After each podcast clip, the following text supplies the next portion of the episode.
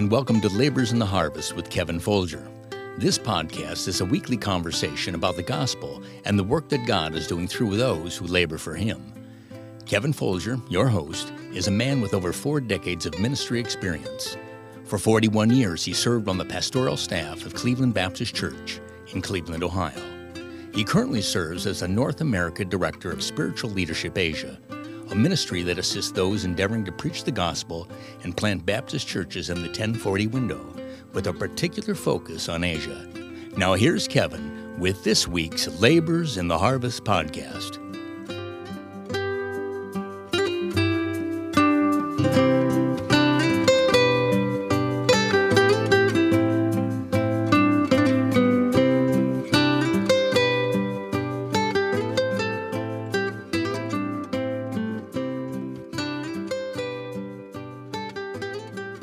Is Kevin Folger, and we want to welcome you today to Labors in the Harvest podcast. And uh, once again, we're thankful that you've joined us. If this is your first time, or maybe you're a return uh, listener, we're grateful to have you today.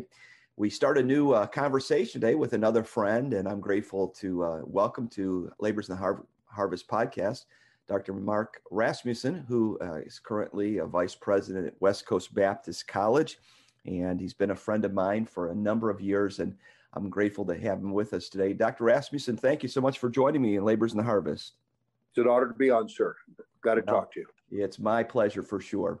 And uh, of course, as I've shared with you, we just are going to have a conversation about your life and uh, the ministry that God has uh, given to you. So, if you don't mind, just kind of sharing with us uh, t- today, um, uh, just a little bit about your life. Take a moment and introduce your your your family, your wife, uh, your children, and and what's going on in their lives at this moment. I'd be glad to. Um, I was born into a pastor's family. My dad at that time was teaching at Bob Jones University. And when I was about two or three, he moved to California, where he was an assistant pastor for two years. And then he moved to take a position where he stayed for over 50 years at the Faith Baptist Church in Canoga Park. Uh, so I was privileged to grow up in a pastor's home. Uh, my parents decided after having me in a public school for one year, kindergarten, that was enough. And they started a Christian school for me uh, literally uh, the next year, which was kindergarten, first and second grade. I was in first grade. My mom was a first grade teacher. My mom was a principal, and my dad was the administrator, uh, which meant that I was a recipient of double jeopardy, even though it was against the law. Uh, when I got in trouble at school, I got in trouble at home. But I went to uh, Christian school there, first grade through 12th grade. I went off to uh, Christian Liberal Arts College, was studying business. And my dad said, I want you to go to Bible college for a year. And uh, quite honestly, I wasn't real keen on the idea. My clothes were at that school in South Carolina. My books were there. I had a girlfriend there. I had a job there. But I was also aware of the fact that God says, honor thy father and thy mother, that thy days may be long upon the land. And uh, I finally, at the last moment, literally, with days to go, without even having the application in, uh, traveled off to a Bible college. And that was a huge decision uh, my second semester there, I surrendered to full time Christian work. My second year there, I got called to preach. And I ended up getting hired there and stayed there a total of 14 years. And then after that, uh, we, we, left there. I went to uh, Powell, Tennessee, where I helped Dr. Sexton found the Crown College. Uh, we served as vice president there for seven years. And then uh, 24 years ago, actually, we'll start our 25th year this August. we came out to Lancaster to serve under the direction of Pastor Paul Chappell at West Coast Baptist College. And that's been a, a wonderful journey, a great time. Uh, I have three children. Uh, my oldest daughter, Amy, uh, serves at a camp that plays in a church in North Carolina. Uh, she's 38 and uh, she is involved in a lot of mercy type things. She has a prison ministry. Uh, she's does a number of different things there. She's been a foster mom. My second daughter is two years younger. Her name is Elisa. She's 36. You know, Lisa and her husband, Jay Baloo, have been serving for almost 10 years now in the country of Thailand, uh, where they have planted a church. They're there with their four children. So all four of my grandchildren live about 8,500 miles away.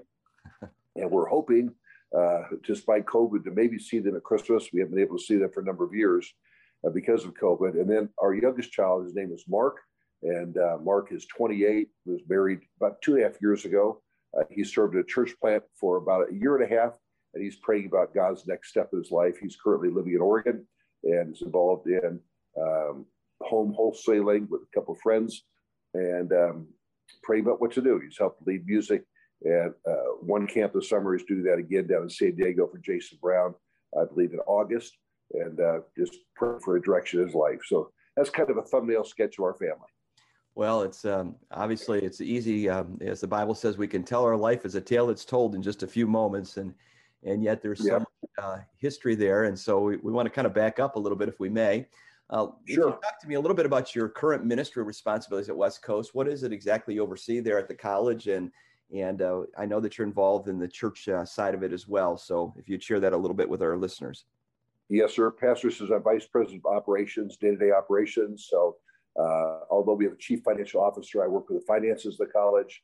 I work with uh, job placement with the college. Of course, I have people who help me with all these things. I oversee the security. I oversee the dining hall. I oversee um, the post office. I oversee a number of different things in that area. Um, and then I, I still teach full time. I'm teaching uh, four classes each term this first semester. And uh, I teach classes. I teach the book of Genesis every semester. I've taught that over 60 times. I teach U.S. history every year. I am. I enjoy that. I teach some education classes as well, and my wife helps me. My wife, who is uh, has been teaching for years in the area of computers and cooking, is slowing down a little bit, and she's going down just to teach two cooking classes this year. Uh, in the church, I've had the privilege of teaching the auditorium Sunday school class now, uh, going into my 24th year for that. Um, one year I helped with a singles department when I first came. The pastor gave me his former Sunday school class. Uh, this is a, a, lot of dear people there. Uh, it's supposed to be 60 and over. So four years ago, I got old enough to join my own Sunday school class. That's been a blessing, and uh, it's it's not always easy because obviously with that class there's uh, illness issues. I'm dealing with a man I helped bring to Christ who right now is diagnosed with stage four cancer, and he's made me promise to come off the road and come to his funeral if he passes. I promised him I would do that, mm-hmm. but it's been a real joy to have these people just as friends. And uh, over the last 23 years, is starting our 24th year with them. And we, we love doing that. Susan is great. Uh, she loves to sit down and talk to people for half an hour, an hour. I'm not quite as patient with that as she loves to bake for them. And she'll make mini loaves of poppy seed bread or banana bread or cookies and just take them and go visit with people. And so she's my right hand and my left hand in there. Basically, uh, I write the lessons, I teach the lessons, and then uh, I will write letters and cards to them, but she really does the day to day operations of the class. Mm-hmm. I'm blessed to have a couple of men who help me when I'm gone. I travel all summer for the college. And Brother Gary Williams, who passed for 35 years in St. Joe, Missouri, teaches before me when I'm gone, as does Dr. George, George Crabb, uh, who heads the counseling department of our college.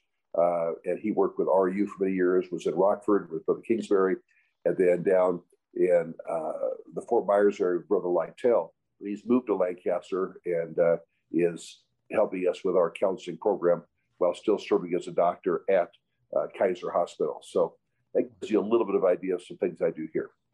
Well, it's uh, of course as a, I go back in my mind, um, I've known of you for years because um, my uh, youngest sister Vicky, I think, worked on the staff uh, at Hyles Anderson College when you were serving there, and uh, so she spoke of you, but I don't think I really had the opportunity to really meet you until uh, you were serving at, at, the Crown College there in, in Powell, Tennessee, when we yes, brought our son Peter, uh, and uh, he was looking at colleges, and and I think you helped solidify uh, that college in his heart and in his mind, and it was a real blessing. And so you've encouraged our family for a number of years, Dr. R, and I sure appreciate that.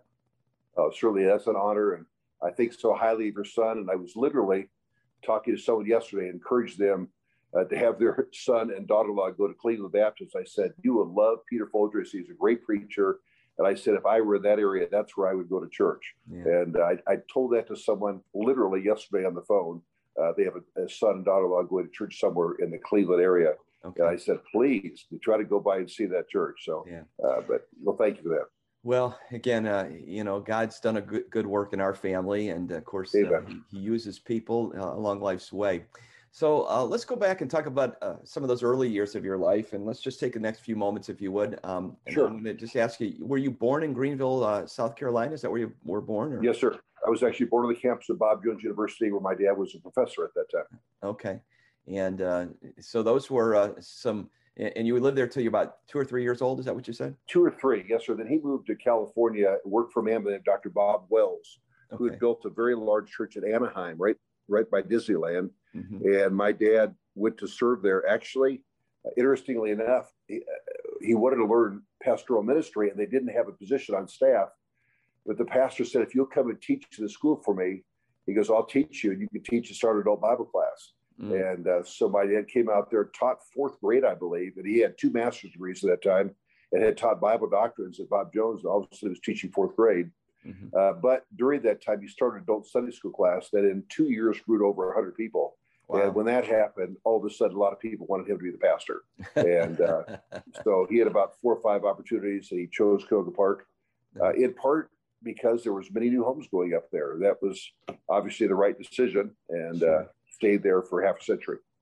Well, you know, as I, I think about it, of course, um, you know, California back in the 1950s, uh, 1960s, of course, uh, was is a was a small segment of what it is today. So you saw right. saw a lot of growth out there in that Southern California region through the years, as far as just numerically, and I'm sure a lot of cultural changes as well.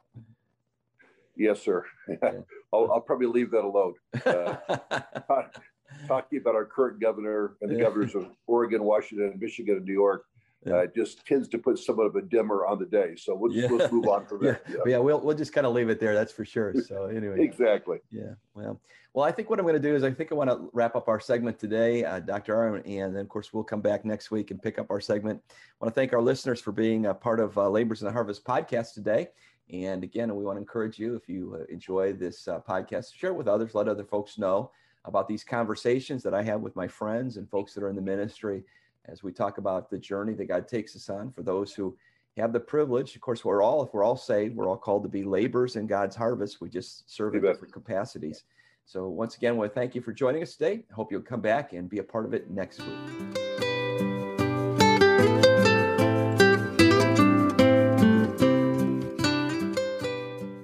Thanks for listening. We hope that you've been encouraged by today's podcast. If you've been helped, please subscribe and share this podcast with your friends. Please feel free to leave us a comment and or a rating. If you'd like more information about Kevin Folger, please visit his website, kevinfolger.com. We invite you to join us next time with more conversations with Kevin and his guests as they tell their story of being laborers in the harvest.